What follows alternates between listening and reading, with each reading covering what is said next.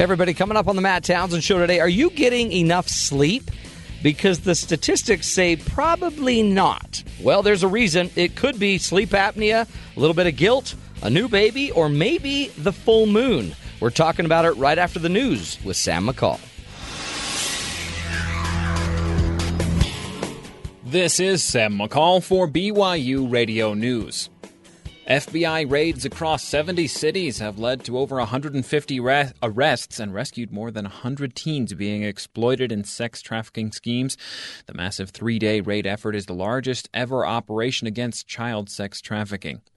A gas explosion in South Philadelphia leveled a home today, sending eight people to the hospital. The collapse also damaged some surrounding homes. A contractor was doing some work on a water heater inside the home at the time of the blast.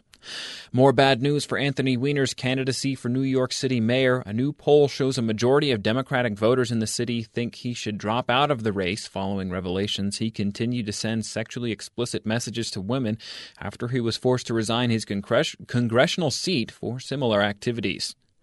The son of the man who kidnapped and held captive three Cleveland women for over a decade says he's glad his father pled guilty. Accepting the plea deal has allowed Ariel Castro to avoid the death penalty and spared his victims from repeated court appearances. In world news, thirty-five people were injured in a head-on train collision in Switzerland today, and rescue crews fear one of the train operators may be dead. Local police officials say it's still too early to fully understand what may have caused the crash.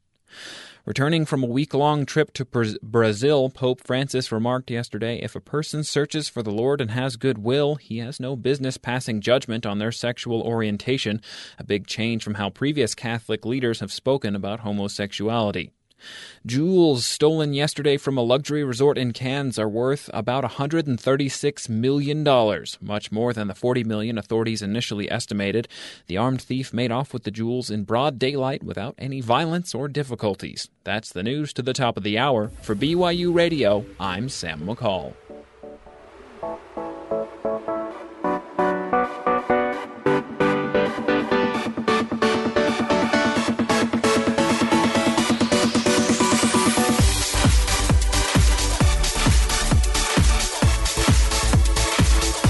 Good afternoon, everybody. Welcome to the Matt Townsend Show. I'm your host, Doctor Matt Townsend, your guide on the side, your coach for life. Today, we're talking about a big life topic, the topic that makes life worth living for some people. Some people can't get enough of it. Some get way too much.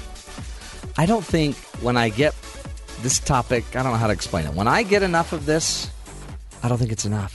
I don't think it's actually taking. We're talking sleep today, folks. Do you get enough sleep in your life? Do you go to bed and actually don't go to bed? Do you go to bed and then play on your phone and play the games and watch T V and listen to the music and read and do all of that instead of sleeping? Because that's kind of what I do, and it's not good. So today on the show, we're going to be talking about your sleep habits and how your sleep may be affecting your life. And who better to do that with than the gang of crazy people, my team that I affectionately call the um, early bird risers, apparently. Today was the first day in a long time I slept in. And then I find out that everyone on the team today pretty much got up early. What's up with that, Bryce? For me, I just popped away. I was just I was done, just done sleeping. What time were you done? About, I don't know, seven, seven fifteen. What time did you go to bed? About one, maybe one thirty. one thirty, and you woke up at seven fifteen. Doesn't sound like a lot of sleep. I know. I felt great this morning. It Did was, it feel good? Are you yeah. you feel rested? Yeah. I seem to, I don't know if I really can, but I seem to be able to, to rest. operate on, on now just few, everybody really hours. Quickly look at Skyboy. Now, Sky, because you don't seem rested. You seem tired, lethargic, sleepy. I always get sleepy at this time of day, but I'm actually not that tired right now. Do you get? Did just, you, how much sleep do you get a night? It depends. Well, let's just say on average, uh, five to six hours. Really? Yeah. That explains it. That explains it. Look, look. Me and Skyler got stuff to do. All right. Five to six. We hours. Can't be sleeping for like eight or nine hours. What are you doing till one in the morning? One thirty. Um. You don't even have children. I will be catching up on my shows. I have a big summer backlog, all right? Lots of shows to watch. So you're watching T V? Uh, not, T V, nec- not necessarily. Whatever. Sometimes it's movies that I've been meaning to get to. Okay. A lot of people would say that's just a waste of time. Other times, I'm taking care of computer stuff. I'm fixing it. You're I'm surfing cleaning the stuff web. up. I am downloading things. I'm managing files. You're on Amazon. I'm I'm buying more things. You're watching YouTube. I may or may not have spent a few hours looking at fans yesterday. Fans? Fans, as in... Like fans that twirl and blow air. And keep my room cold, yes. Okay. My fan of about nine years is dying. Your only fan. My only fan. I Gone. thought Bryce was, yeah, I thought he was looking into, like, real fans. like Yeah. yeah Matt like Townsend Show girls. fans. The Matt yeah. Townsend Show fans. Uh, yeah. You know, no. This has nothing to do with sleep, but if you take the fan apart and wash the blades and put it back together, it works again. Sounds like a lot of work. Yeah. I don't know. How about pretty, this, Rob? It's pretty easy. How about this, Rob? I'll bring my fan to you, and then you can mess with it. And if I fix it, I can keep it? Uh, you can sell it on eBay. I'll, I'll buy you dinner. How's that if you fix it? Oh, the fan. Okay, that's the deal. There about six hours for you. About, si- about five. six, five and a half for each of you. That's kind of messed up. You guys are going to die when you have children. Hey, everybody dies, Matt. Oh, Eight hours. Point. Is that what you get? I, I look at the clock Colonel when Sanders I go to bed. Eight hours. What time do you go to bed? Um, twelve, one, two, eleven Oh, no. Really? And then you'll just you'll just you'll take just it off at, in the morning at eight and just say, "Well, see you at you get in your nine fourteen. You, you get in your footsie jammies, and you put on your um, ocean wave machine. I haven't. I actually not an ocean wave machine, but I have an air purifier that's broken, but it makes a big loud woo sound. And it drowns out the neighborhood. It's perfect. Well, I know, but don't now it sounds like you've got a tugboat coming in your house. I no, but, it's, but it. it's a constant tugboat, so it's that's that fine. doesn't worry you because to me that would just that would. Well, it's not like a big me. whistle or something. It's more just the big rushing. Can air you do it sound. again for us? Keep going. Let me see. Just keep going. Oh, I feel it. Yeah. Oh, what happened? Oh, I'm I'm I awake. Got I'm unplugged. Awake. That's interesting. So you use a mechanical device to make a noise to help you go to sleep. Yeah, and it, uh, mm. you know, it's just that constant white noise in the do, background. Do either of you use that foghorn white noise? That's what my fan is. Okay. Like, it's it's loud, and I can't hear anything. Do you like the, the cold air blowing on you? Yes. See, we have a fan in our room, and my I'm always warm. I'm always roasting, and my wife's cold, so we can't have the fan on. But I'm roasting. So in the middle of the night, one, actually, whenever she goes to sleep and I hear the heavy breathing, this sounds a lot like what Rob was doing. When I hear that, then I turn the fan on. Isn't that amazing? That's you figured Mary, it out, Matt. That's what married, sleeping married is like right there. What were you going to say, Skyboy? You had that look in your eye, that glimmer. I don't think I was going to say anything. I Maybe, just always have that glimmer. Maybe it's a sty. I don't know. It's something. You got something in your eye. Okay, so Merritt, by the way, Merritt, welcome back from Mexico. Thank you. Holy tan. Thanks. You're yeah, sporting an incredible tan. Your hair looks so blonde. Oh, wait, it's always blonde. Oh, yeah. And oh, yeah. Um, did you sleep okay in Mexico? I did. I slept a lot, and then I got really tired from doing things, and I slept some more. So it was great. There was one day where I got a good night's sleep, and then I woke up, but I didn't have to do anything. So you so just kind of got breakfast, wandered around. Then you went back to bed. Then I took a nap. That's Then I got up thing. for another few hours, the... and then I took another nap. So I think I got like... You, a total of like eighteen hours of I, sleep that day. It was great. A good day equates to the breakfast nap. You get up, you do your thing, you eat breakfast, oh, then you take a nap yeah, right after yeah. breakfast. See, I hate exactly. that. I love no, it. No, it's beautiful. Well, but oh, there's so much to do that when you finally are up, you just got to get going. No. That, a, you see, but then a good day also equates not having anything to do. Oh, good point. And an afternoon nap. I love an afternoon nap, but if you've had a breakfast nap, you probably don't need the afternoon nap, do you? You know what? Sometimes you can just let that breakfast nap bleed into your afternoon nap, and you just combine them two and See that? just sort of have just six hours and have another sleep. There's a weird guilt, though, associated with sleep. If you're sleeping too much, I get this feeling like, well, maybe it's just my wife just standing over me like, you're still in bed. I'm, my wife actually tucks me into bed. Like, she makes the bed in the morning.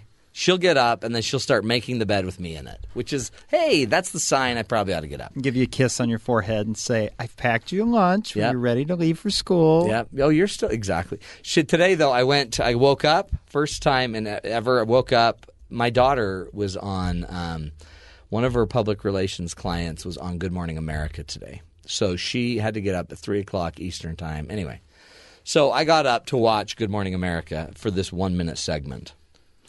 Watched it, bonded with my daughter via text for a second, and then I went back to bed till nine thirty.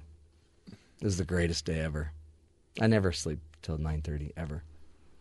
For perspective, on the East Coast, that's eleven thirty. Thank you, Rob.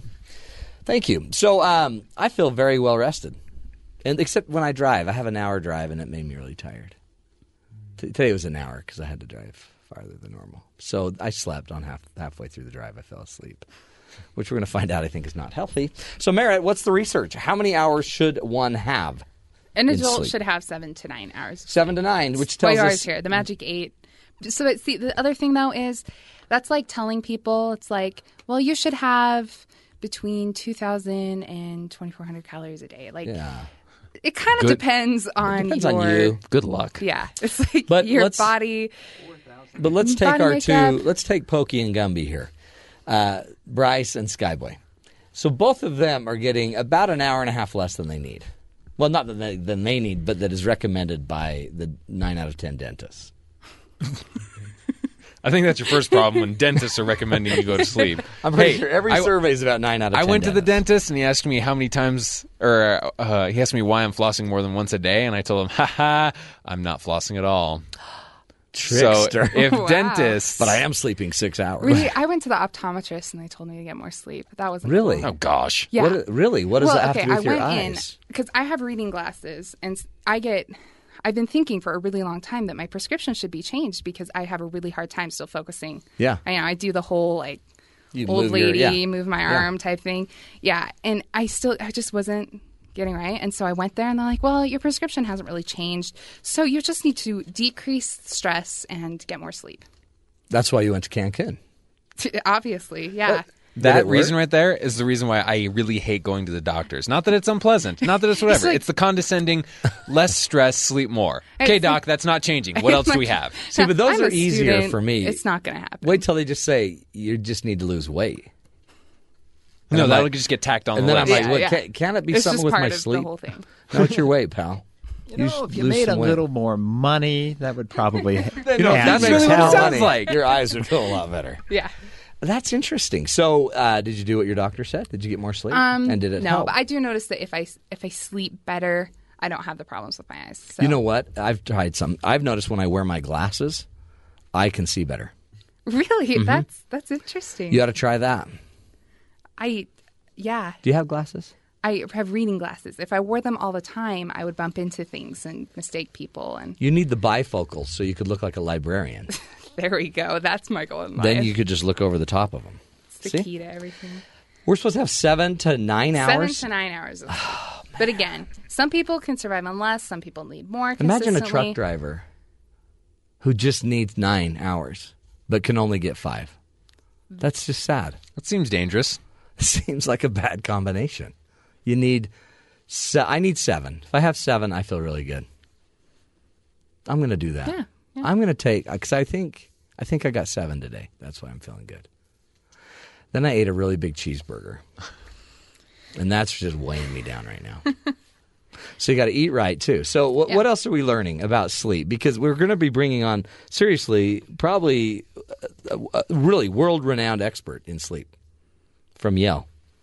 He's going to fix us. Yeah. Some of us.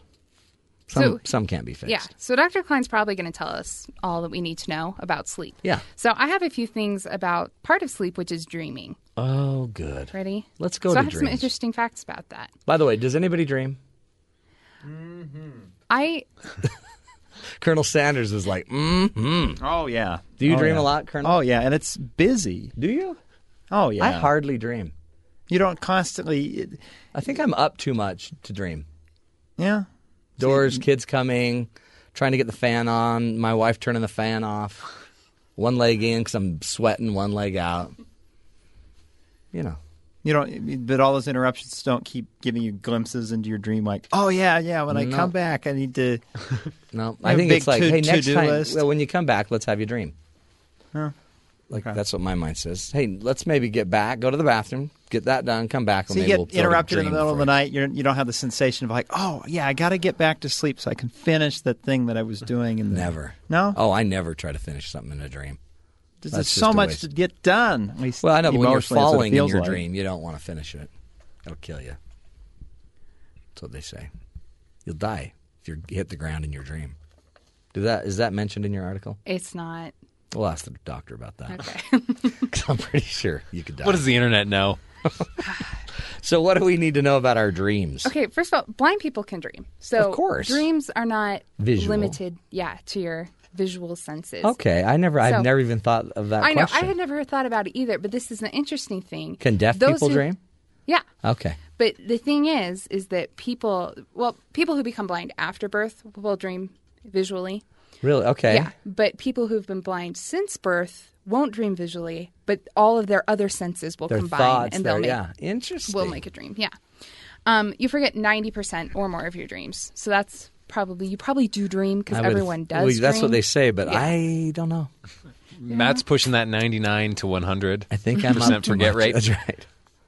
Um, dreams prevent psychosis. Oh, dang. One. Yeah. I need some dreams. that, okay, so because it's your subconscious way of working out some stuff. Yeah, yeah. Here's an interesting one. You only dream what you know. So even when you see somebody's face in a dream who you think, I haven't seen them before, you have seen them before and your brain stored it, but your conscious oh, mind doesn't know who it is. Weird. Yeah, so it could just be a stranger. Like, you what saw. About these women that dream about their baby that it hasn't been born? Do, do, do, do, well, they know do. It's a baby. They're taking a composite of all the attributes of babies they've seen in movies that they wish their baby has, unless it's a nightmare. Then they're taking the composites of all the attributes of babies that they've seen in movies that they don't want, wow. and combining it all together into one baby, which they see or in the dream. Or they had nightmare. Mexican for dinner, or and they just got a bad dream. Heartburn. Heartburn. Heartburn. It could be either one of those. Okay, what else are the keys to dreams? Okay, um, twelve percent of people dream in black and white. Really? Yeah. Sounds very classy. I you know. Guys, I was kind of like, do you all remember your last dream? Nope. Mm, no. I don't remember any dreams. I, I know I dream because I wake up and I'll have that feeling like, oh, I just had a dream. I won't yeah. remember it. When I do remember my dreams, they're ultimately bizarre. Are they in color or black and white? Definitely in color. Yeah, really? Sadly. You're a color dreamer. Not that classy, apparently. Uh-uh. But yeah, I always, but they always like, Are, are super vivid and super strange. Yeah. I used to have dreams about aliens when I was a kid all the time. Well, that's, that tells you about your deepest concerns. It, obviously. You're afraid. Those aliens. Have you ever been to Roswell? No. Don't go it there. It would be a bad idea. It would me. Really mess you up. Yeah. And bring on psychosis. What else? um, people who have smoked cigarettes and then quit will have super, super vivid dreams. Like really? It increases their, yeah. So, Matt, you just got to start smoking. And then quit. and then quit. Yeah. And then I'll have better dreams. You'll have yeah. more vivid well, dreams. Yeah, That's you a have long to have way withdrawal to symptoms. Okay. Yes. So you got to start and then start quitting. Well, but is it just cigarettes? Because I, you can quit a lot of things and have withdrawal symptoms. I'm not sure. It we says, quit Twinkies when they went out of business. No, they're back now. I know. So that's um, there goes the dreams. There goes. Dreams, yeah, it said is tobacco withdrawal. Okay. Yeah. But a lot of the, this is a lot of negative dreams because oh. of the withdrawal. So yeah, it's like right. they'll have... negative emotions, a little panic. Yeah, chased by a cigarette yeah, all day. Not good. I hate that dream. And here's, okay, here was my favorite one that I had not actually learned. But when you sleep, your body actually temporarily paralyzes you what? So that you don't do anything dangerous. Really? Yeah. Which is a good adaptation. For sure. It, it is. Call. Like, yeah, call. Like falling out of bed or whatever. Okay, but I went back looking. I um, had seen a movie that was released by This American Life. On yeah, N P R. Yeah. It was called Sleepwalk With Me, and it was about this guy who had some really bad sleepwalking problems. And apparently he had this problem where it's called R E M behavior disorder, and Ooh. It's when your body doesn't make enough dopamine, and so you don't become paralyzed when you sleep. So you go do stupid So you things. Are let loose to That's do called going Rambo. Absolutely anything. And he tried to kind of ignore this problem, even though his girlfriend was saying things like, you do really weird things when you sleep, like shower and eat pizza at the same time, so you should stop. Now I'm trying a new thing. Pizza in the shower. Shower breakfast pizza. And shower figured out. So and I don't have to wipe my people, mouth. Because their brain, they're not paralyzing themselves, so yeah, they get up so and they act their dreams out. So when they're having their active... And he's actually dreaming about showering with pizza. Yeah, he'll have like some weird dream that has something to do with that. Yeah. Messed up. Anyway, he tried to ignore the problem until he jumped out of the second story of a Whoa. Hotel. Yeah, that's a problem. And had cuts all over his legs and had to go get stitches. Does he wake they up? They put when him he... in a sleep study immediately. So. Yeah. Yeah. Man. Yeah, so he's a stand-up comedian, so it's pretty fun to read about his experiences. What's his name? Mike B- Birbiglia. Birbiglia. Birbiglia. Yeah. They make Birbiglia. a movie about him. Mm-hmm. I saw that. Yeah, I think, it's a part of it. It's a pretty good one. Did we already say that? It's wow. very amusing. Yeah, we did, okay. but that's yeah. okay. Good anyway, to have you Anyway, his here. solution, he had to like tie himself up in up. a sleeping bag. And Did he really? That's yeah. the solution. But little known dangers of sleep. Man. See, I think I'm just, I think it's, I don't sleep because I drink too much, uh, like water, and then I'm up all night. Yeah, but see, on the contrary, they say if you aren't hydrated enough, you don't sleep well. But Pick then if you are overhydrated, you don't sleep well. How do you do it? How do you do it? We're talking sleep. Do you have some sleep uh, problems, a little apnea? We're going to get to it. We're going to be talking to the expert. Doctor John Klein will be joining us. This is the Matt Townsend Show. You're listening to B Y U Radio.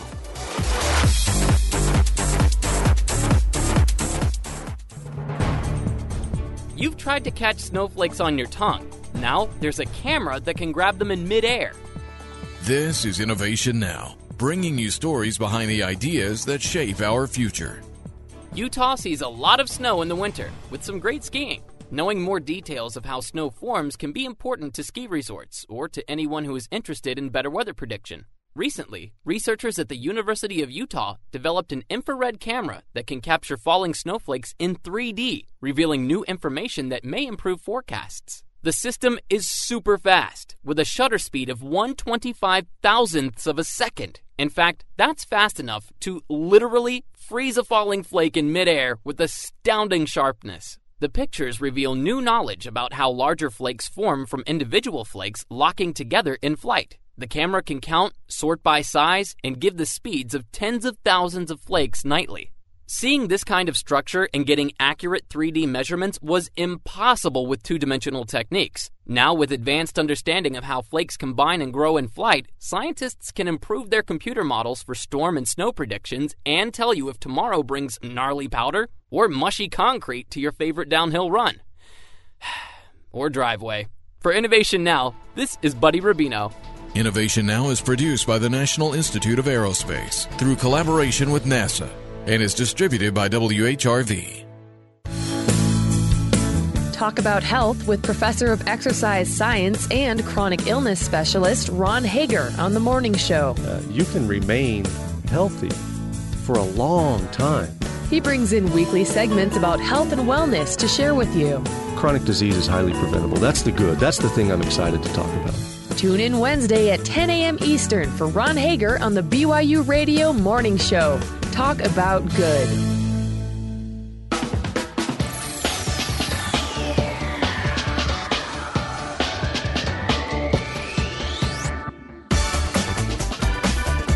Welcome back, everybody, to the Matt Townsend Show. Today we're taking on the topic of sleep. You know, apparently it's pretty important. And, um... maybe we're not doing it right. So we've gone to one of our great experts, our own Bryce Tobin, has put together a play-by-play of sleep deprivation. Hour by hour, what happens to you when you are sleep deprived? Once you become an adult, sleep becomes this strange, elusive concept. In fact, I can't remember the last time I didn't feel at least a little bit tired. Which doesn't entirely make sense because science says the adult stage of life is the point where you need the least amount of sleep, yet they fail to point out that it takes about three months to recover from any lost sleep once you get older. Every night feels like an exercise in futility. Going to sleep is a step in the right direction, but waking up at any point is two steps back because you still haven't made up for the college years. But you've also reached the point where you can't keep sleeping, and if you do, it's not going to make you feel less tired. You're just not going to get anything done. But we're in luck. Sleep used to be one of my focuses in psychology, so I've accumulated lots of papers and research on the subject, and when it comes to sleep deprivation, some pretty cool stuff happens. In a normal day, people are up for about sixteen hours. Around that sixteen-hour mark, they start getting some kind of signal from the brain that now's a good time to hit the hay and refresh for tomorrow's labors. Within those sixteen hours, you'll have some pretty normal ups and downs in terms of energy, concentration, or cognitive ability. Going past the sixteen-hour mark, you'll notice a drop in these attributes, but if you power through, things eventually level out. Your stress will be a little elevated, but around the time you normally wake up, your daily schedule kicks back in. And in a strange twist, around the twenty-eight hour mark, some people even have a rise in cognitive ability. Let's say you normally get up at eight in the morning. Around noon the next day, you get what might be called your second wind. This is the last bit of good news when it comes to sleep deprivation. Everything starts going wrong after the thirty-hour mark. Now, you can try to keep yourself going with all kinds of chemicals like the stuff you find in energy drinks. This method is pretty effective up to the thirty-six hour mark, but after that, abandon hope. Anyway, back to the thirty hour mark. After this point, hour by hour, you'll notice a decrease in cognition, concentration, and energy. I won't mention this every time, just assume it's there. At thirty-six hours, you'll get shaky hands. Hour by hour, this will get worse and become general across the body. This is also the point where hallucinations set in. Usually they're just auditory, but the visual and sensory hallucinations aren't very far away. Around the forty to forty-eight hour mark, you're going to start having digestive problems. Also at this point, you've temporarily ruined your immune system. If you weren't feeling sick already, some kind of infection is happening somewhere and you're going to feel it sooner or later. From forty-eight to sixty hours, it's just physically awful. Your body's falling apart, you're drowsy, you don't have the energy to do anything for any extended period of time. Frustration is the killer here because you lack the mental fortitude to really be frustrated, but you're trying to walk up some stairs and you just can't figure out how, but you know you know how to walk upstairs and the Spanish-speaking flying yellow badger just won't stop pestering you. Somewhere between sixty and seventy-two hours, something goes terribly wrong. Psychosis will set in. People just break from reality. Most people pass out before this point, and we don't have a lot of data on people that stay awake beyond this point. When people are kept awake this long, it's usually because they're being tortured. And as you can imagine, people probably aren't recording a lot of data in this instance. The psychosis will take therapy to fix, but most of these other problems can be fixed by getting back on a regular sleep schedule and weathering the storm of problems that pop up for the next week or two. So please, just get your sleep. In the end, it's not worth it to stay up so late. That sounds horrible. Um... Yeah, it pretty much is. It sounds like finals week. No, that would be probably the best way. Like, yep, finals week. Right just, there. So just do that through finals week until you get to the stage of hallucinations and digestive problems. Yeah, so about thirty-six hours, quit. Man. Go to sleep. Can you, what's the longest you've ever stayed awake? I think the long, I'm probably about thirty-six hours. I think. That's kind of messed About up. A day and a half. Really? How about you, Skyboy? Somewhere around that. I, I've had to pull many all-nighters before, and see, that's where it gets ugly, because I've had I've had a job where I worked overnight, but only on the weekends, and it messes you up for like three days. You're messed up. You're shaky. You eat weird. You lose weight. I used to have a night shift job. Did you? Yeah. This is where it's scary because a lot of those jobs are important. Like, I don't know. You're. I was an E M T, so I was supposed to be on my game. But at three in the morning, you were supposed to go get somebody that's having a heart attack. Yeah, I was so shaky and sleepy. Yeah, I'd, I'd prefer the E M Ts that come to uh, you know, scoop my body parts. You know, you want out them, of you want I, them I want them coherent. On their A game. But that's the same thing with doctors. These doctors work crazy shifts. All of the interns are working crazy. Yeah, shifts. Yeah, didn't they have to change the? Yeah, rules for interns, like, no, you cannot work them for seven days straight. Come on. That's bad for them and bad for patients. Sleep is important, so we are going to get into it. No more of this sleep deprivation thing. I think we're all a little bit deprived. If you've had kids, you know what sleep deprivation with children, it's common. You wake up with your child's foot in your face. Uh, you wake up with, you know, your wife turning off the fan and the room is warm. Stuff like that. You guys have got a lot to look forward to. So excited. The kid just saying, hey, dad, hey, dad, hey, dad, hey, dad, hey, dad, hey, dad, hey, dad, hey, dad, hey, dad, hey, dad, hey, dad, hey, dad. What? Are you awake? No, son. Daddy's asleep. Okay. Tell me when you're up. Children, you got to love them. We're talking sleep deprivation on the Matt Townsend Show right here on SiriusXM one forty-three B Y U Radio.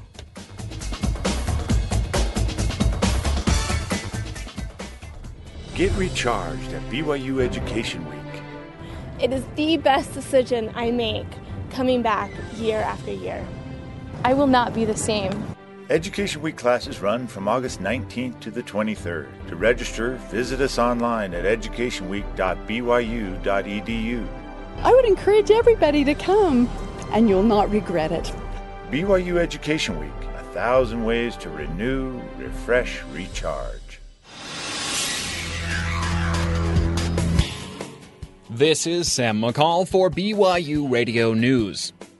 Three days of F B I raids have resulted in around one hundred fifty arrests and the rescue of over one hundred teens being used for sex trafficking. Officials say the highly successful effort was the largest ever operation against child sex trafficking. A gas explosion in South Philadelphia collapsed a home today, sending eight people to the hospital. Several surrounding homes were also damaged by the blast, which may be related to a contractor who was working on a water heater in the home at the time. More bad news for Anthony Weiner's candidacy for New York City mayor. A new poll shows a majority of Democratic voters in the city think he should drop out of the race following revelations he continued to send sexually explicit messages to women after he was forced to resign his congressional seat for similar activities. A verdict in Army Private First Class Bradley Manning's court-martial will be read tomorrow. Manning is accused of the largest leak of classified information in the nation's history and, if convicted of aiding the enemy, could face life in prison. In world news, two trains collided head-on in Switzerland today, injuring at least thirty-five people and possibly killing one of the train operators.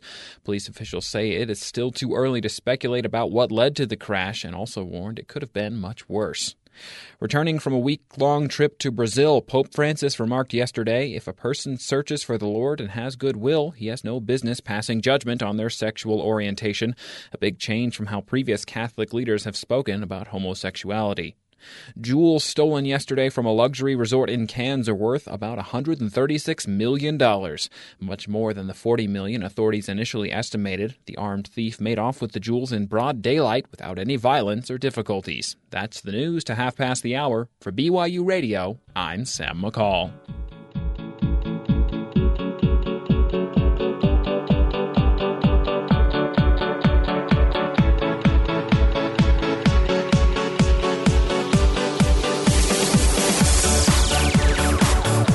Welcome back, you little sleepyheads, to the Matt Townsend Show. I'm your host, Doctor Matt Townsend, your life coach, your guide on the side. We're doing what we can on this program to give you a leg up, to help you have a smarter life, and hopefully part of that is you're getting enough sleep. You know, it seems, just as a father of six, uh, and, you know, running a business, trying to stay alive and afloat and keep everything going in my life, it seems like one of the things that easily gets forgotten, overlooked, is maybe our sleep. And yet, when you consider a third of your life is spent in bed, uh, it could be a fairly big deal. We're going to be uh, bringing on right now an expert in sleep. His name is Doctor John Klein. He is a licensed clinical psychologist and is board certified in clinical sleep disorders. He's a diplomat of the American Board of Sleep Medicine and the American Academy of Pain Management. He's also an assistant professor of clinical psychiatry at Yale Medical School and a clinical supervisor in the Department of Psychology at Yale University. He also writes a blog called Sleepless in America for Psychology Today magazine. Doctor John Klein, welcome to the Matt Townsend Show. Yes. Hi, Matt. How are you? So good to have you. Thank you. And I'm doing wonderful.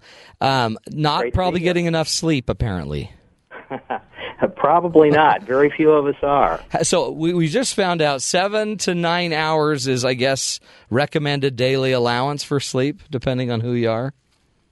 Well, generally speaking, what we can say is that for most people, after about sixteen hours of, you know, continuous wakefulness, their mental capabilities begin to decline, uh, oftentimes rather precipitously.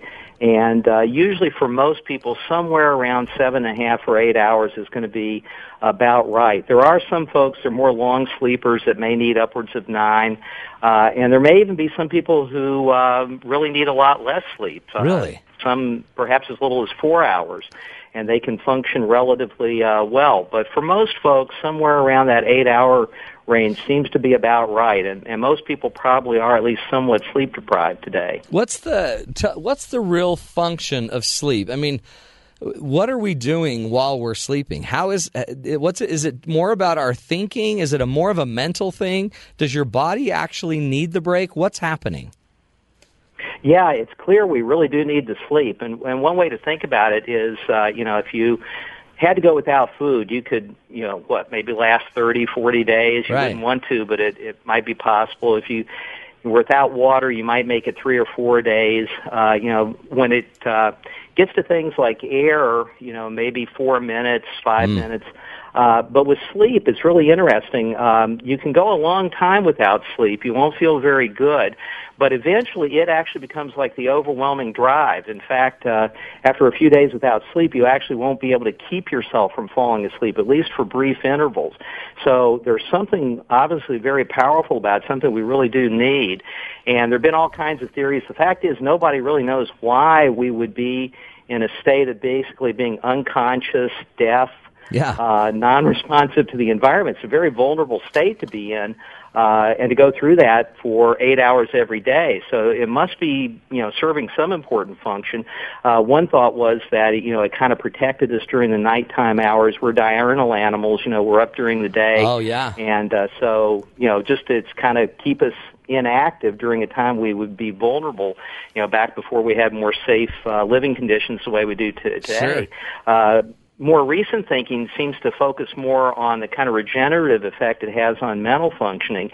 And uh, it really does seem that uh, in order to be able to think clearly and to be able to function, uh, we really do need sleep, and that uh, a lot of what may be going on during uh, sleep is kind of a reparative work on uh, brain function. And, you know, for us to remain conscious the other two-thirds of the day probably takes quite a lot of effort. I mean, Uh, for the brain to be able to do that, uh, probably, um, you know, is a, a major expenditure of energy and effort, and uh, we do need that time during the night. During the night, we are clearly within the brain, though, not inactive. In fact, a lot of activity is going on, and it's changing periodically throughout the night and cycling through sleep stages. So we'll go through uh, that it, because it's clearly a complex. What's the R E M? I mean, we've heard about R E M sleep before, and then.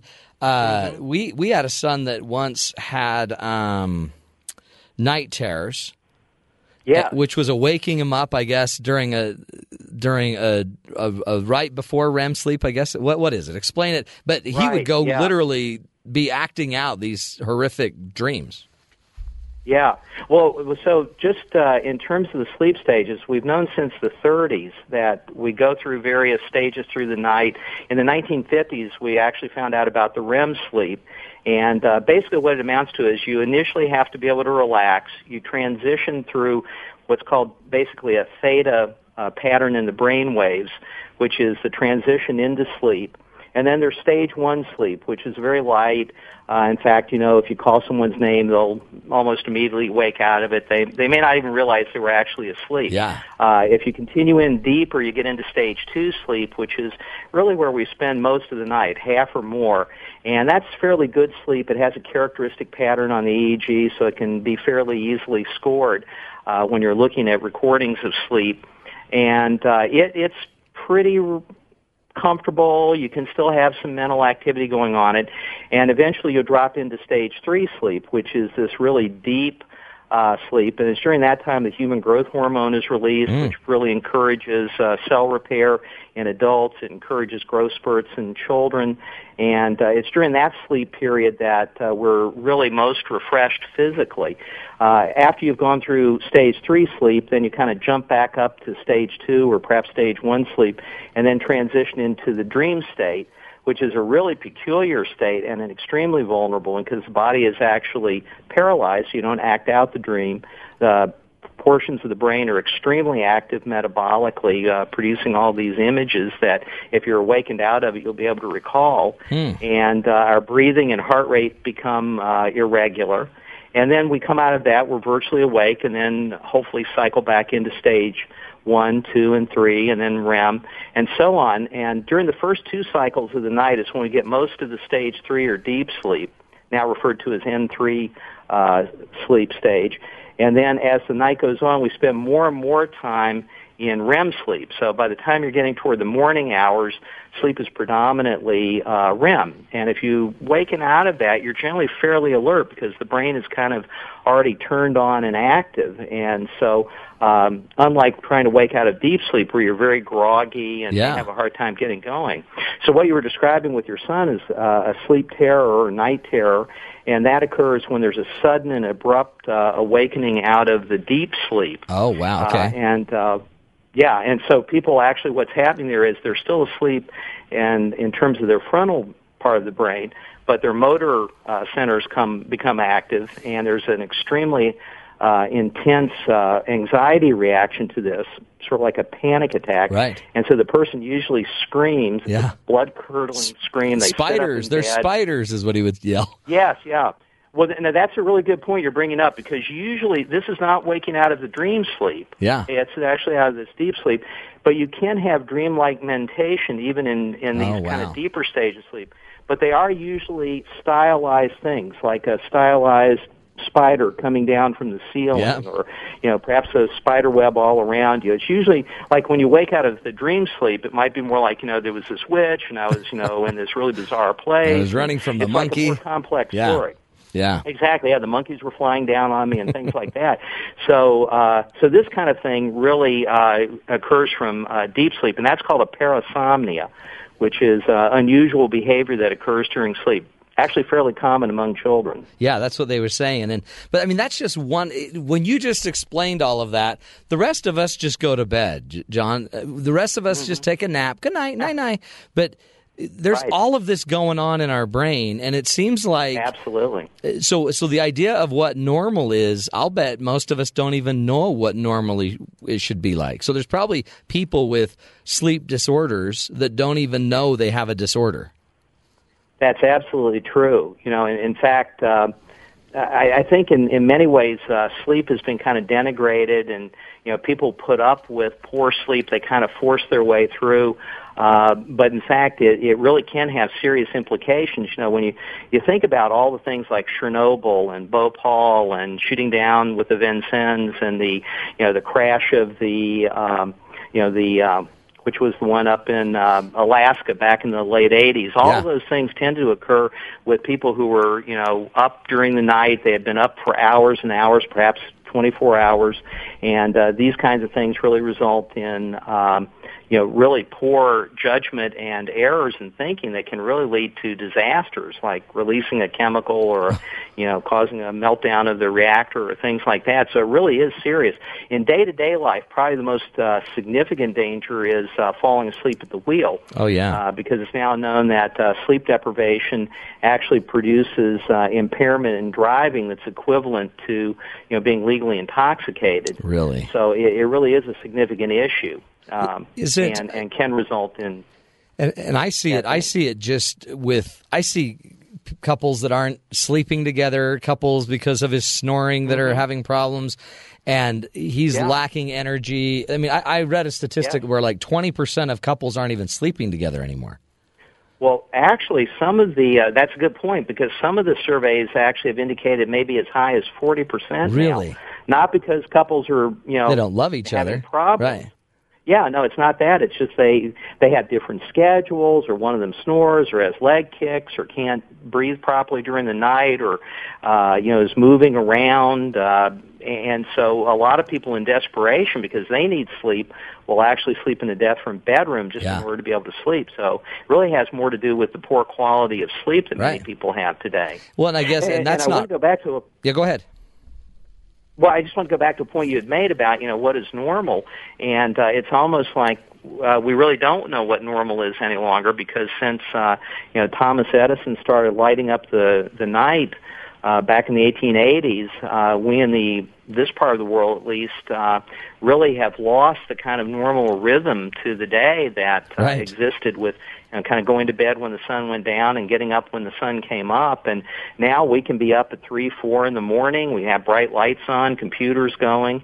And uh, it really probably has changed our sleeps in ways that we uh, really don't really fully appreciate yet. Man, I mean, and it's, yeah, just pulling your cell phone out at three in the morning. And all of a sudden yeah. you get all this light, yeah. burst of light in your eyes. It's got to impact us. Well, it does. And not, not only, you know, it primarily suppresses melatonin levels, you know, physiologically, and it also can be very uh, psychologically stimulating. Uh, but the thing about a lot of the um, um, instruments now that we're using during the night actually use uh, these L C Ds, and that's really good because they're very energy efficient, but the kind of drawback to it is they also throw off a lot of the blue end of the spectrum light, and that tends to be most Um, active in terms of suppressing melatonin oh, and really? basically waking us up. Yeah, there are actually in programs now you can uh, download for free from the internet that will uh, basically keep track of what time it is and begin to strip the blue light out uh, as it's getting later into the night. So even though you may be still being exposed to high levels of light, at least it won't be that uh, more blue end of the spectrum. Oh, that's so a great. People are trying to come up with ways. Yeah, that's a people great are trying thing. to come up with ways to do this. Absolutely. Okay, let's take a break. We're we're talking here with Doctor John Klein, who is a clinical psychologist and is board certified in clinical sleep disorders. He's working us through. He's trying to help us figure out uh, our own little sleep problems. When we come back, we're going to get into some of the things to watch out for and then eventually some great solutions for getting better sleep and making sure you're getting the sleep you need. You're listening to the Matt Townsend Show right here on B Y U Radio.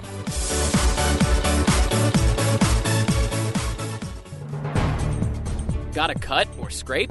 Forget bandages and reach for a tube of gel? This is Innovation Now, bringing you stories of revolutionary ideas, emerging technologies, and the people behind the concepts that shape the future. Chemists in the Netherlands seem to have created a new gel with some far-out properties. It gets tougher and stiffer as you pull on it, mimicking the internal scaffolding of living body cells. And opposite of the wobbly gelatin dessert from your childhood, this gel also gets tougher with heat instead of melting away into a liquid. What is it, and what's it good for? It's a combination of two molecules. One is called polyisocyanopeptide, which is a very springy polymer. When you introduce it to some polyethylene glycol, the two substances self-assemble into very long and springy chains that grab and hold each other. By varying the glycol portion, you can tune this gel's melting point up or down, including over the range of body temperatures. This makes the supergel able to mimic structures of the body to act as a scaffolding for healing wounds. A supergel bandage would stick to a cut while protecting it, and you would remove it simply by running an ice cube over it to melt it, then wiping it away with a cloth. No ouchies, but maybe some goosebumps? For Innovation Now, this is Buddy Rubino. Innovation Now is produced by the National Institute of Aerospace through collaboration with NASA and is distributed by W H R V. Visit us online at innovation now dot u s. Add B Y U Radio's toll-free number to your phone contacts and be ready to chat with us anytime. Our number is eight five five, chat B Y U. Whether you add your opinion to the morning show or ask Matt Townsend a question, we want to hear what you have to say. Again, our number is eight five five, chat B Y U. That's eight five five, two four two, eight two nine eight. Call us.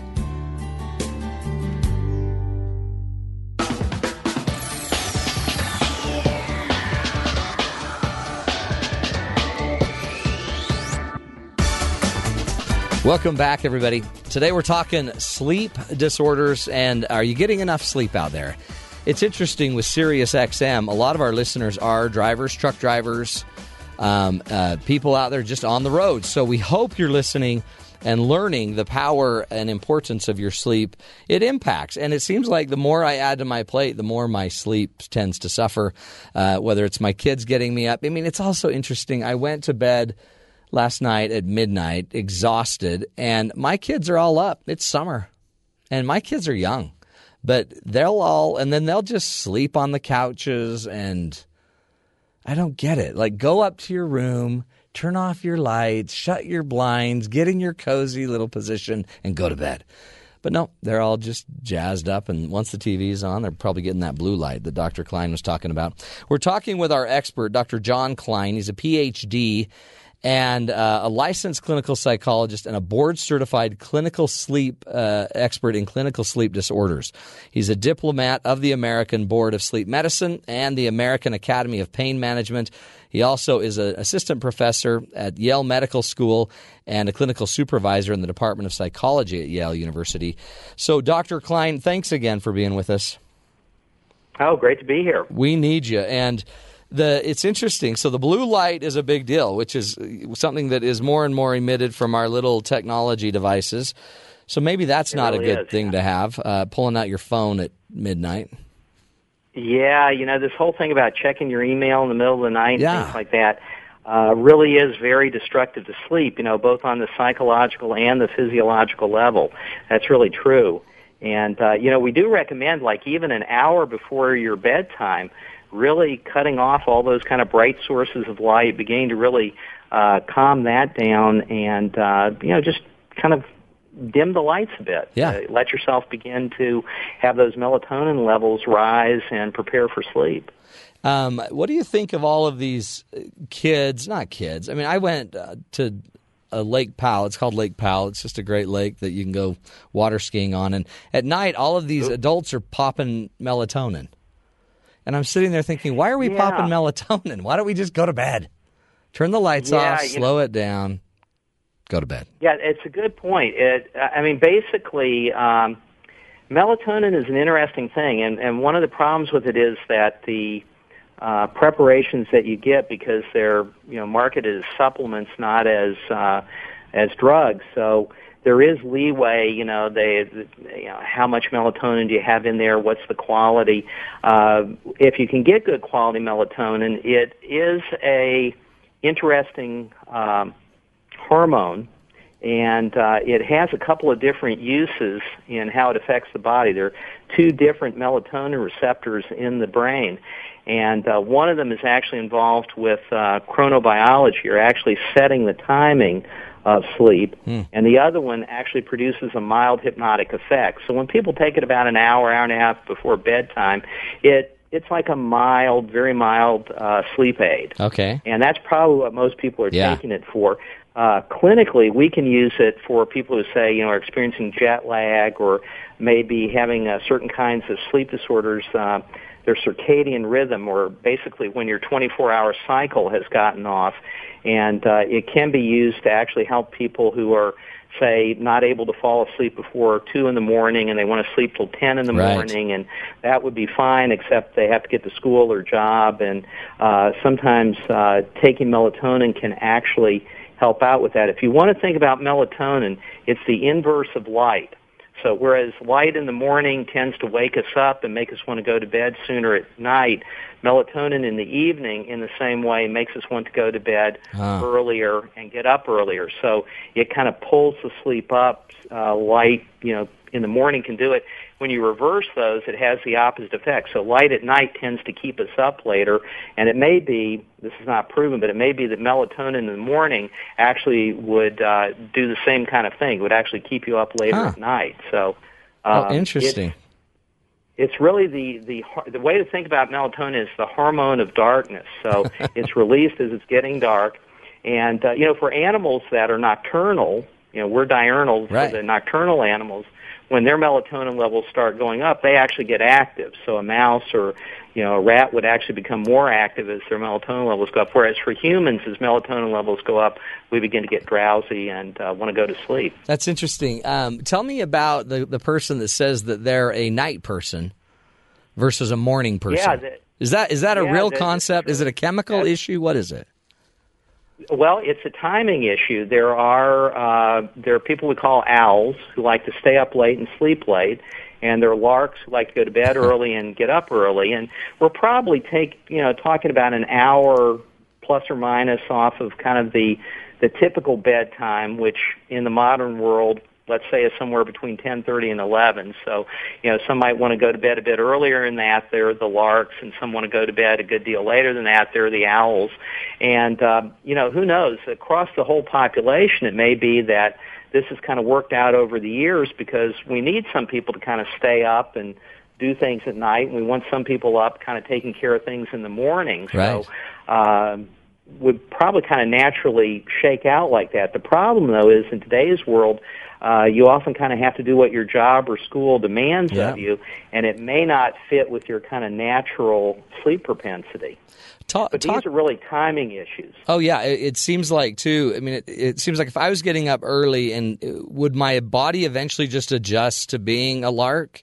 I mean, if I'm an owl uh, and I'm doing the lark schedule, will my body eventually adjust, or am I just fighting myself forever? Well, you're you're probably going to be fighting against your natural tendency, hmm. but you can do things like expose yourself to bright light in the morning, take melatonin in the evening. You can do things like that that will help. Um, it, basically, these are um, these are factors that set the time uh, system for the uh, sleep schedule. And so you can, to some degree, manipulate those. But the fact is that if your natural tendency, you know, that's what your genetics are, is for being an owl, you're probably never going to really feel totally great being a lark. Right. Although you can work it out to, you know, people obviously do this, but uh, given, you know, if you were able to do things naturally, you'd probably want to go back to being an owl. Yeah. Yeah. I like um, to think about, you know, our police and firefighters and doctors and nurses who are up all night. We really depend on them, but most people never really feel fully good if they work third shift. Yeah. No, I felt it. It's, and you're yeah, off, and it's and then it takes you a while to recover. Absolutely. So swing shifts is probably one of the most difficult things to uh, to cope with. Mm. Uh, you know, like some of the fire people do and things like that. It can really be very, uh, very difficult to get used to that. What are some more signs we should be watching for that would be telling us that we have a sleep problem, a, a sleep deprivation problem? Yeah, sleep deprivation uh, particularly leads to um, things that are actually potentially dangerous, so daytime drowsiness. And we make a distinction between drowsiness and fatigue. So fatigue is feeling tired, low energy. Um, you know, you don't really feel all that good, but you can you can keep functioning. Mm. Uh, drowsiness is a different matter. That's the head bobbing, the eyes closing, and uh, if you start doing that while driving, or you know, if you're operating a machine that is uh, potentially dangerous, um, you know, you can. They're called microsleeps, where for anywhere from three to ten seconds, your brain basically goes offline. You can't stop yourself from doing that, and uh, you know, if you're going seventy miles an hour down the road, three to ten seconds, you can cover a lot of ground, and a lot can happen. So this actually becomes really dangerous. So the daytime drowsiness would be one of the uh, primary signs that you're simply not getting a sufficient amount of sleep. I see that, uh, by the way. Fatigue will go along with that. I see that, not to interrupt you, but I see that with my board operator that runs our show. His name is Skyboy, and he he drifts off regularly. Yeah, but it's yeah, not well, heavy machinery. That, that it's just happen. yeah. So I'm going to have to. We'll have yeah. you hold and talk to him and work that through. Yeah, it needs to get some more uh, shut eye in. That's Absolutely. right. Well, it's because he's a young uh, he's a young college kid, so he's just always you know chasing the ladies. Um, so there's a difference though yeah. between sleep deprivation and just fatigue. I mean, a lot of us might be having sleep problems and be fatigued, but not like to the stage of sleep deprivation. Correct. In fact, most people who have insomnia, which we usually think of not getting enough sleep, but it's really arousal that continues into the night. It disrupts the sleep. It's either hard to fall asleep, or you're waking up and finding it hard to get back to sleep, or you're waking up early. Uh, that certainly can result in things like irritability, low mood, uh, you know, memory problems, um, things like that. But it doesn't generally result in uh, this daytime drowsiness. So it, it's it's really um, it decreases our functionality. It decreases quality of life. It certainly can interfere with work and social activity. Uh, it's not a good thing, but you know, it's generally not in that kind of range of danger. But uh, when you get into things like where you're just not getting enough sleep and you have the daytime drowsiness, that's when you can have a car accident, mm. or you can, uh, you know, slip up on, um, you know, some, you know, like you don't change the uh, the audio the way you're supposed to because you phased out for a while there. Right, so right. That's that our boy right here. More serious. It's yeah. uh, and the thing about it is. Oh, go ahead. Well, I was just going to say it, it's like the thing with the um, you know, like our medical personnel, doctors and nurses who put in these fantastically long hours, often overnight, uh, very long shifts. Uh, frankly, they have a very high rate of uh, getting tickets on the way home. Mm. Um, There is uh, increased risk of uh, uh, accidents and things like that. Uh, there is even some indication. There's only one study I'm aware of that has looked into this, but apparently uh, for nurses who like work the third shift, they're up all night, yeah. you know, for like fifteen years, do appear to increase their risk of breast cancer. So it may wow. be that over long periods of time, real sleep deprivation can really begin to interfere not only with our mental functioning, but probably our physical health as well. Wow, that's dangerous. We're going to, um, I, I want to come back with you, John, and have you explain to us, you know, just top shelf, what are the best solutions we should be doing and to, to make sure we're getting enough sleep? What are the watch outs that we should be having, and uh, maybe some of the things we should be consuming and not consuming? We're talking to Doctor John Klein. uh, who is the author of Sleepless in America. It's a blog on Psychology Today magazine. He's an expert in uh, sleep and getting enough. We're going to take a break, come back, wrap up the show, and give uh, get some more ideas from Doctor John Klein right here on the Matt Townsend Show on B Y U Radio. K B Y U F M, H D two, Provo. Books, geography, art, media literacy. Dean Duncan will cover it all from his unique perspective. How do you feel about It's a Mad, Mad, Mad, Mad, Mad, Mad, Mad, Mad World? Oh, I love It's a Mad, Mad, Mad, Mad World. Should a comedy be one hundred eighty minutes? Uh, yes, especially that one especially that one, because as a cultural historian, it is a cultural cornucopia.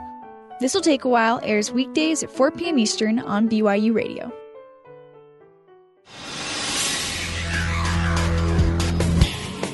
This is Sam McCall for B Y U Radio News.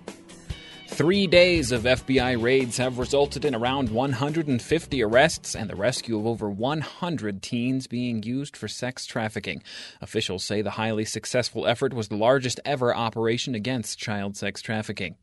Three homes were destroyed today in South Philadelphia after a natural gas explosion injuring eight people. Over seventy surrounding homes were evacuated while emergency crews secured the area and rescued the injured. New polls are bringing more bad news for Anthony Weiner's bid to be New York City mayor. Over half of Democrats in the city now think Weiner should bow out of the race in light of new revelations he sent sexually explicit messages to young women after similar actions forced him to resign his congressional seat. A verdict in Army Private First Class Bradley Manning's court-martial will be read tomorrow. Manning is accused of the largest leak of classified information in the nation's history and, if convicted of aiding the enemy, could face life in prison. In world news, two trains collided head-on in Switzerland today, injuring at least thirty-five people and possibly killing one of the train operators.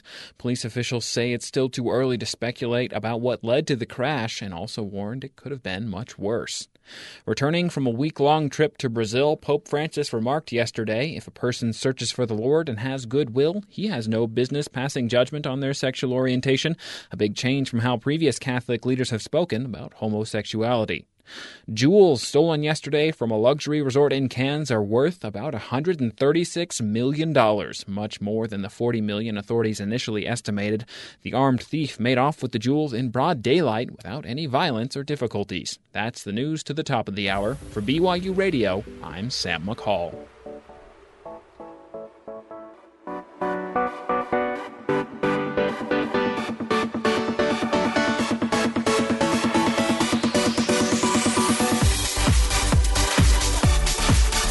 Welcome back, friends, you little sleepyheads, to the Matt Townsend Show.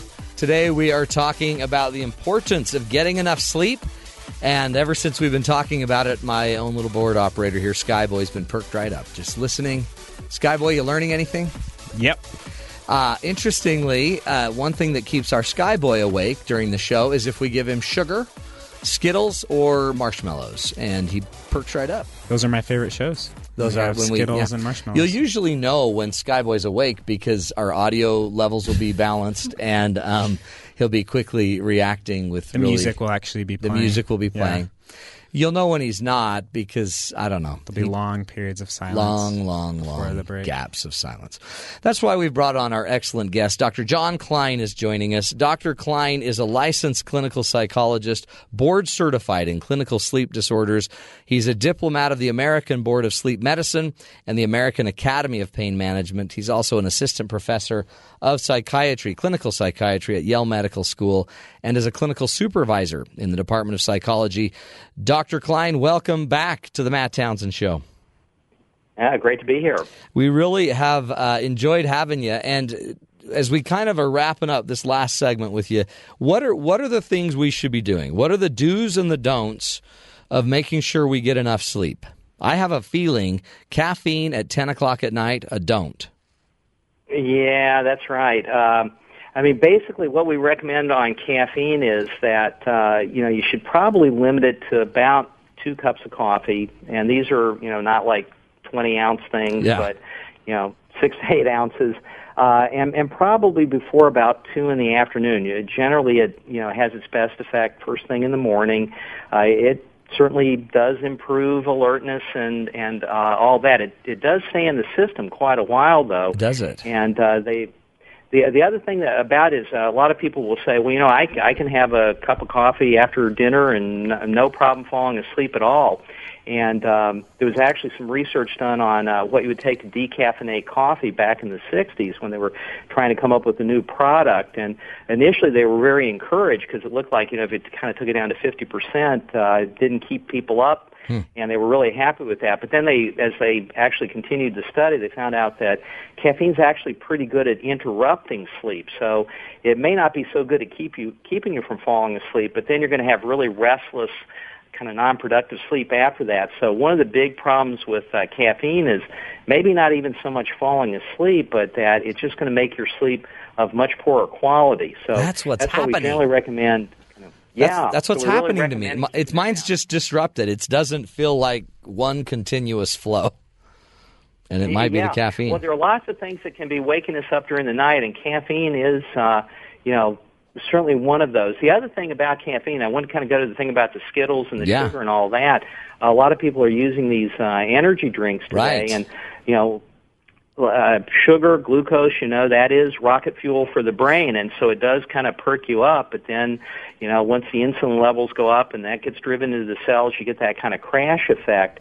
And uh, we do really find that if you're going to use something with caffeine in it, you're probably better off sticking with tea and coffee uh, than some of these kind of preparations that have a lot of sugar and B vitamins and, you know, amino acids and okay. who knows what else is in there. Uh, so so caffeine, you know, has a legitimate role. It, it certainly can be helpful.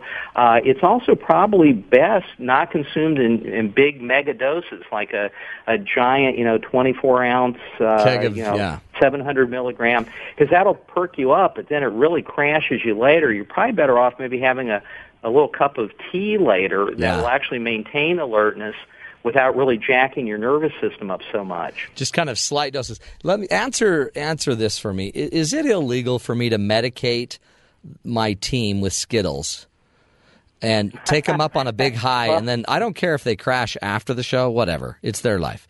But right. Is it okay well, to medicate I, you know, them? I think you I think you can probably get away with that under current law. Okay, you know? I mean, good. Uh, As an employer, I think you're within full rights to okay. do that. That's good. Uh, may not be so good for their long-term health. But, yeah, well, uh, you know, you know, I'm more worried about the show this week than their long-term health. This, right? Does it? Uh, and how many exactly. Skittles should I give them? What's the great medical dose of Skittles? Is it five? Is it ten? I know well, if I give them yeah, twenty, I can't. Like twenty or thirty, okay. I think some of these. I'll give them thirty. Uh, you know. Really go for it, yeah. But uh, the neat thing about our yeah. studio is the walls are padded, so either way. yeah. So if they're bouncing off, it doesn't it's really good. matter. Nobody gets hurt. Well, this is, uh, this is so we, we know that caffeine's a big deal, and, and the stimulants, the yeah. sugar, and, and it's it's interesting. I think in our gut, we all kind of have a feeling that those energy drinks are killing us. Um, it's, yeah. you know, slowly they're but very steady. Popular. They are, aren't they? Yeah. What do you they see? They really are. What do you see? What are some other things well, you see going on as people are coming into your clinic and and you're seeing, you know, some solutions that are just fairly obvious? Well, a, a lot of it, you know, has to do with uh, bad behaviors that do build up when people are trying to cope with, uh, you know, poor sleep or lack of sleep. So, you know, the person who maybe is not setting aside enough time to sleep, maybe, you know, using a lot of caffeine during the day, you know, to try to get through, or they may be using these power drinks, uh, when they'd be a lot better off really looking carefully at their schedule and really making sure they get that seven and a half or eight hours of time in bed. I mean, our bodies really do, for most of us, really need that. And so a lot of it is really biting the bullet and, um, you know, really making a reasonable schedule. Uh, try to time that as, as well as you possibly can. You know, try to get to bed probably somewhere, you know, around ten thirty, eleven o'clock. I know a lot of this sounds completely no. fanciful for many people, but, uh, you know, really taking control of our schedules, just like, you know, we try to, I hope, you know, uh, Skittles notwithstanding, but trying to, you know, get good nutrition and, uh, you know, put aside time for exercise and, you know, for meditation and all these kinds of things. Uh, it's probably really important that we, um, you know, make sure we get enough time for sleep.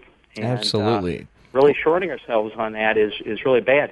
Other things, you know, uh, some people will, you know, have really poor sleep, and so what they do is they kind of go in the opposite direction. So they start spending more and more time in bed. You know, they reset the alarm yeah. in the morning, and uh, and that really turns out to be counterproductive because you don't really get good quality sleep. You get this poor quality stuff.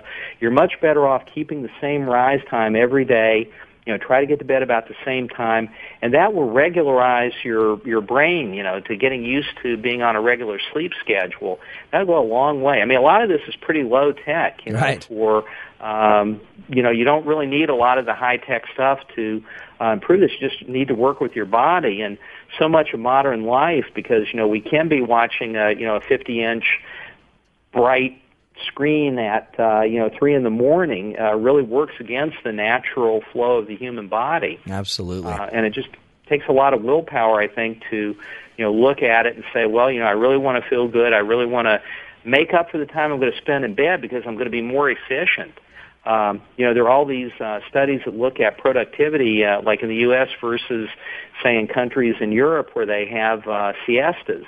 And, uh, you know, taking that little break in the middle of the day may seem like, well, boy, you know, you're taking time off from work, and uh, that's really bad, and yet they end up being more productive than us because we just kind of power through the whole day yeah. and are exhausted and, and probably not functioning very I, well. I did that. I lived in Argentina for two years, yeah, and we had a yeah. mega fiesta, or a mega siesta, but it turned into a fiesta, a party. Um, but it was, right. but it was, it was so rejuvenating for me because you'd go out again at four o'clock. Well-rested, energized, and just crank it the rest of the night. Yeah. I don't know if we have time to kind of just briefly touch on this, but yeah. it may be that the natural human sleep schedule is a dip toward sleep in the middle of the day and a rise toward wakefulness in the middle of the night, so that historically, really? before electric lights, before the Industrial Revolution, yeah. it may have been that people woke up, you know, in the early morning hours, stoked the fire, did some cleaning, went back to bed and slept for another period, and then they took the siesta, you know, yeah. after. Uh, so that may actually be our natural thing, and, and what we now regiment ourselves to, being up for two-thirds of the day and sleeping a third, may actually be an unnatural and actually fairly stressful I agree. thing that we're trying to do. I am in total agreement. And so is Merritt, who is sitting right next to me. That is our schedule. I, I love a good nap. Like like a, if I could have a fifteen-minute nap in the middle of the day, boom, oh, I'm on fire. You're much better off with that than a power uh, drink. Yeah, uh, really. I mean, that, that's that's golden. Oh, I've got and, to and, convince know, my high, people of that. Yeah, the, well, the high-tech companies have really gotten into this. You know, they'll provide uh, nap rooms and things like that. Uh, I've even heard that in New York City there they have things now where you can actually rent nap rooms really? uh, for just a quick uh, power nap, you know, in the middle of the day. So you can kind of get away from the office, do fifteen minutes, and get back to uh, work before lunch is over. I I think, you know, we're going to have to learn. We're going to have to figure out what works for us, and it seems like that's one of, I guess, the hard things here is everyone's so different. And yet, so it's really a personal thing to figure out what your body's yeah. doing, right? Yeah, that's exactly right. Because apparently, you know, people like Maggie Thatcher, uh, uh, Winston Churchill, you know, John Kennedy, these were folks who tended to be short sleepers, you know, four hours, mm. uh, although many of them, you know, also do little naps during the day, but they, you know, they seem to function pretty well on it. Most of us are not like that. Most of us are going to need more sleep than that. But, uh, again, it's knowing your own personal needs and then making sure you set aside time for it. And then all of a sudden, so we get married, we're now, you know, living with somebody, we're sleeping with somebody. We we hear yeah. the good side of that, where we can get in the same, you know, rhythm, circadian rhythm, or what circadian rhythm, or whatever. Um, how do we manage, you know, being with a partner and and some of these differences and some of our sleep patterns? What have you learned there?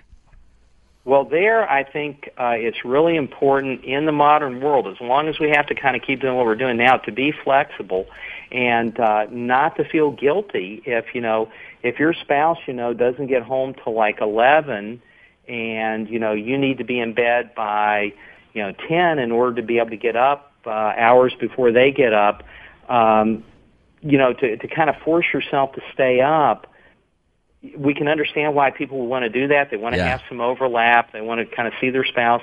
But um, you really have to respect your sleep during the week. You know, try to, you know, maybe have some quality time on the weekends or something like that. But I think uh, we really do need to make sleep a priority. And if it means using separate bedrooms, not to feel a lot of guilt around that. Um, you know, and um, other things, you know, people having things like the sleep apnea with the severe snoring, mm-hmm. they should probably go get that checked out. And there are, you know, mechanical devices that can actually help them sleep better that may actually help get rid of the snoring and may make it possible not only for them to be healthier but for the other spouse to sleep better. So I would really encourage you, you know, if people are having some of those really intractable problems, you know, talk to your doctor, get referred to a uh, sleep specialist, and there may be things that can really help out with that. A lot of these things are fairly natural, mm-hmm. you know, that... Um, really just kind of work with the natural way that we need to uh, rest our bodies. It seems like uh, just the mere fact that you lack energy would be a great indicator you might have a sleep issue. Yes. I mean, yeah. it, There are it, many potential causes of fatigue, but sleep is a, a primary one, yes. Sure. Powerful. Well, appreciate you, Doctor John Klein. Um, really, th- they need to go check out your blog, Sleepless in America. That's a blog ri- that you write for Psychology Today magazine, right? Yes, yes. We we have a number of different people, uh, experts on various aspects of sleep. I tend to focus in on uh, sleep disorders, okay. so things like what we've been talking about, insomnia, sleep apnea, uh, you know, sleepwalking, sleep driving, things like that. And sleep board operating of the Matt Townsend Show. And sleep board operating, yes. yeah, being on autopilot for that, absolutely. That's our man. So, so they can find that just by looking up Sleepless in America blog. Is that how they find that? Yeah, just go to the Psychology Today um, uh, magazine on uh, you know psychology today dot com and uh, go to the blog sections, and there are an enormous number of different uh, you know topics that yeah. you can look into. Just scroll down to sleep, hit that, and then you'll see you know probably about a half a dozen of us that do various blogs, and you can just uh, tap on one of those. Uh, also, as the new blogs are coming up, they just kind of are there on the sleep page. So right. uh, if you want to look at my stuff in particular, you can kind of go into my area. If you just want to see them, uh, you know, I'm about to, within the next couple of days, I'll be putting up a new blog. But uh, it's kind of a nice way to get a lot of um, some of the up-to-date information on sleep. And obviously, uh, with this many people that working on different aspects of it, there is a lot of new information coming out. You bet. Um, And, well, uh, you know, this thing that's been a mystery is really being better understood now. Well, it's amazing, too. It's been with us for so long, and yet now we're just yeah. barely starting to get a handle on it, aren't we? Absolutely. Love it. Yeah. Doctor John Klein, so appreciate you, and we're going to have to have you back because I'm going to go test out all of your ideas, including that uh, caffeine thing. No caffeine after two. Love it. No caffeine after two, or very little, yes. It seems like and, a no-brainer. Try it out, and I'll... Be here, glad to hear how the results of the experiment come. Oh, thank you, Doctor John Klein. And go check out his website, Sleepless in America. Go to psychology today dot com for that. We're going to take a break, come back, wrap up the show, do a few uh, Internet Asks Matt questions, as well as our own Rob has put together some stories from the Internet about sleep. You're listening to the Matt Townsend Show right here on B Y U Radio.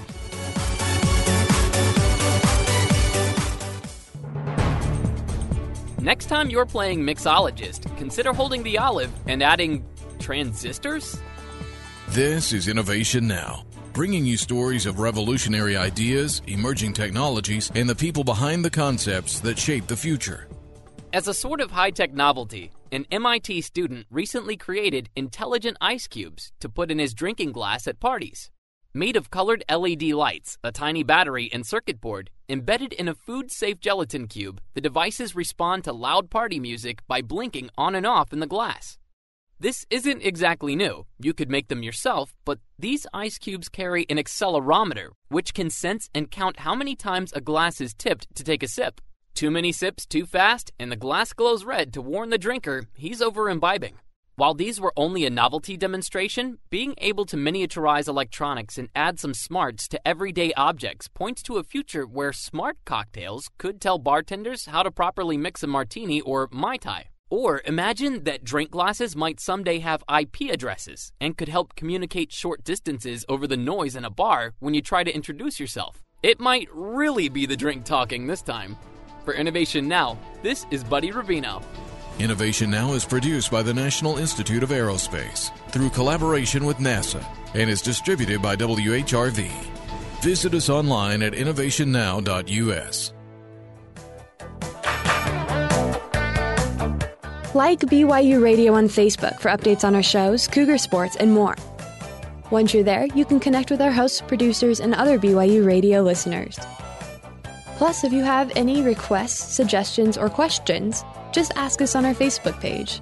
We love to hear from you. So like B Y U Radio on Facebook.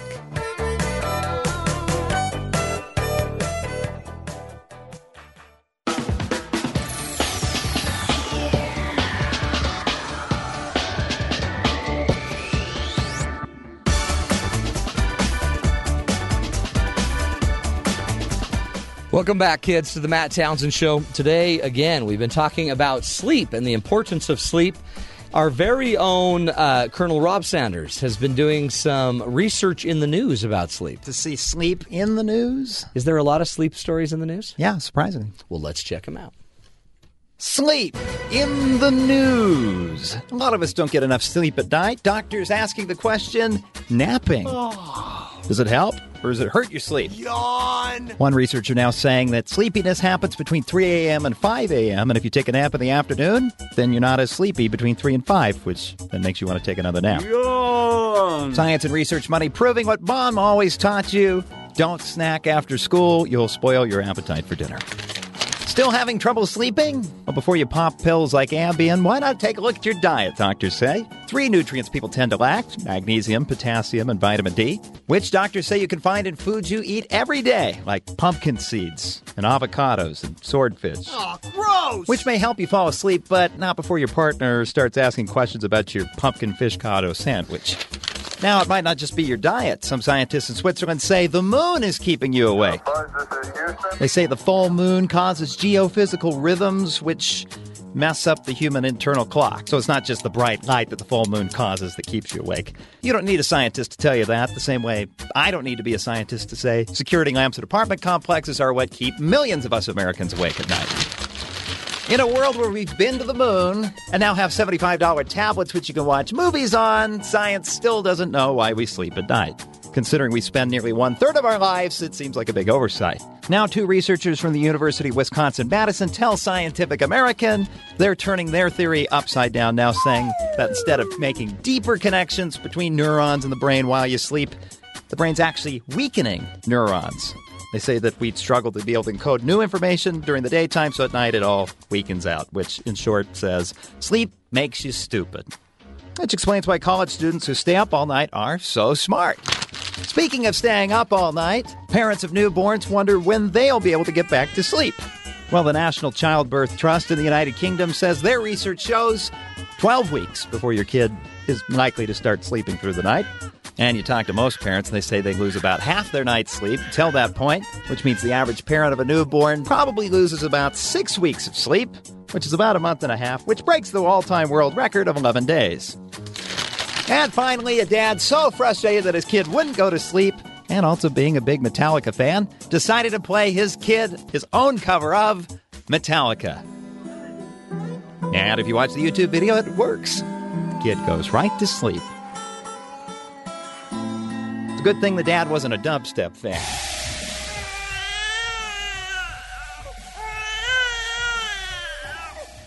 Yeah, babies and dubstep, they don't always go hand in hand. You would also think Baby and Metallica wouldn't go hand in hand. But no. He was just such a gentle touch. You know, just the acoustic guitar soothed the baby right to sleep. See, maybe that's what we do with Skyboy. Because Skyboy plays guitar. I wonder if Skyboy... No, he would put himself to sleep. Well, he never gets any practice time because halfway through practice, he just kind of dozes off. I can't tell you guys the number of times I've fallen asleep playing the guitar. Have you really? Yeah. In the bathtub. That's weird. Never said that, actually. Okay. So okay. I think that's your own imagination. Have you really been playing so long and you fall asleep? Yeah. Don't and you... I'll, I'll wake up. Bong! In the... yeah. I, I wake up in the morning and the guitar's on my lap and I'm just... Yeah. Wait, do you still have the pick in your hand? Uh, I don't know. I don't think, I don't think that's my thought. You take your eyes off of a pick, and it disappears every time. It goes into the black hole that all picks go to. You know what you need to do is you, you need to shove the pick right between your teeth. I don't do that. I just leave it there. Yeah. My little brother does that. I we were on vacation, and he has to bring his guitar everywhere. So I went into the room, and he was on the bed with the guitar on him, and his finger still in a position. Really? Completely asleep. It was the weirdest thing I've ever seen. He was ready yeah. to pick up a chord yeah, when he really. had a when he woke up. He was having one of those little mini sleep moments that last about ten seconds, and then you wake up and you act like you're normal. Hmm? Minus the drool all over the guitar. Uh, by the way, um, we're going to get to it, but Skyboy, do you have to sleep with your guitar? No, I don't have to. Because but but I do have to have music or a T V show on or really? something. Okay, if, Rob. If I don't have anything, my mind just starts racing. Really? And I can't fall asleep for hours. That's messed up. It sucks. Because one of our viewers had a question, not our viewers, one of our internet questions was about a woman that can't go to bed without her stuffed animal. Stuffed animal. So I'm afraid you're on the road to being this woman. So let's ask that question. Been married for a year and a half. Everything going fine. But every night she has to bring her stuffed animal to bed. Hmm. We've Just, recently gone through some relationship issues, and so this kind of is now being brought up. Yeah. Is this something that he should be worried about? His wife no. bringing her beloved teddy I bear mean, or whatever to bed? Honestly, the teddy bears, bringing the teddy bear to bed is better than bringing your guitar to bed. Guitars can hurt you. And they make a lot more noise. And they take up more space. They take more space. Yeah. Plus, you could ruin a good guitar. You get a ukulele or something. Yeah. you need If you're going to sleep with an instrument, make it a small one, like a ukulele, maybe a flute. Piccolo. A fiddle. Uh, what's it called? A piccolo. Piccolo. A lot of people have gotten upset dropping their guitar. Mm-hmm. Nobody ever has gotten upset dropping a teddy bear. I actually, my son plays the keyboard, and I've gone oh, in. I don't want to drop that. No, well, he was in bed with his keyboard because it's a big keyboard, and it was. Night, night, Yamaha. He fell asleep with the keyboard on him. He couldn't breathe. It was huge. You get a stuffed guitar. Yeah. Solve both problems. Well, I know people that use a body pillow. And they, it's a pillow that they just kind of wrap their whole body around. And to me, that's, I'd be jealous of my wife being in love with a body pillow. I mean, and sleeping with her body pillow every night. That's hard. I, I've even seen a pillow that wraps, like circles you like a horseshoe. So you're like in a cocoon. I think that would drive me crazy. The pillow's giving you yeah. a hug. Well, wh- where would you sleep? If so, let's just say you're married to somebody that has a cocoon pillow. I guess you're just on the edge of the yeah. back. Hang on. You just hang on to the back side of the pillow just to so you don't fall off. So as far as this lady's concerned, I wouldn't worry about it. I mean, it's just something that's comforting. She's learned this little comfortable way of going to bed, which includes, you know, cuddling up with her cute little bear. I think if she started talking to the bear, if the bear, if, if they were going out for dinner, I would start to worry more about that. But apparently they're just friends. Now what if the bear turns into a pet? And what if the pet turns into a child? That's another thing. Now, I'm really against family bed scenarios that you hear about these families where let's have everyone sleep in the bed. Okay, and the reason being it's a principle that's eventually not going to work anymore. So they always say, but it makes us unified and we always feel love and harmony. Okay, a couple things. A, the kids have got to learn to make sure that they can go to bed by themselves. And if mom's the one that has to tickle their head all night till they go to bed, they're probably never going to learn to go to f- fall asleep by themselves. And then they're going to turn out like Skyboy, who can't go to bed without leaving the T V on and a guitar in his arms. B, um, husbands and wives need time together too. And if kids are always coming in, that's not always possible. Uh, J, um, a lot of times I've just found it's hard to sleep with kids in bed. So like Doctor Klein was telling us earlier, it's probably going to create a little bit of a problem when you wake up with your kid's foot up your nose. So in the end, I just believe get your kids back to bed. You can come in. They can come in when they're scared. We'll make them feel okay. I'd always walk my kids back. We'd have a little time together. I'd rub their head. We'd think happy thoughts. We'd even say a little prayer, and then we'd put them to bed. And then that might take ten or fifteen times. You know, it takes time. Kids are smart. But uh, they don't have to sleep in your bed, for heaven's sakes. Bedtime is, you know, everyone's got to learn how to do it. Right, Skyboy? And that is my answer. And another angel got wings. That's the show, my friends. This is the Matt Townsend Show. Thanks for joining us. Hope you learned a lot about uh, your sleep health. Tomorrow we'll be back with more tools, hopefully giving you a smarter life, maybe a little bit smarter love as well. This is the Matt Townsend Show on B Y U Radio.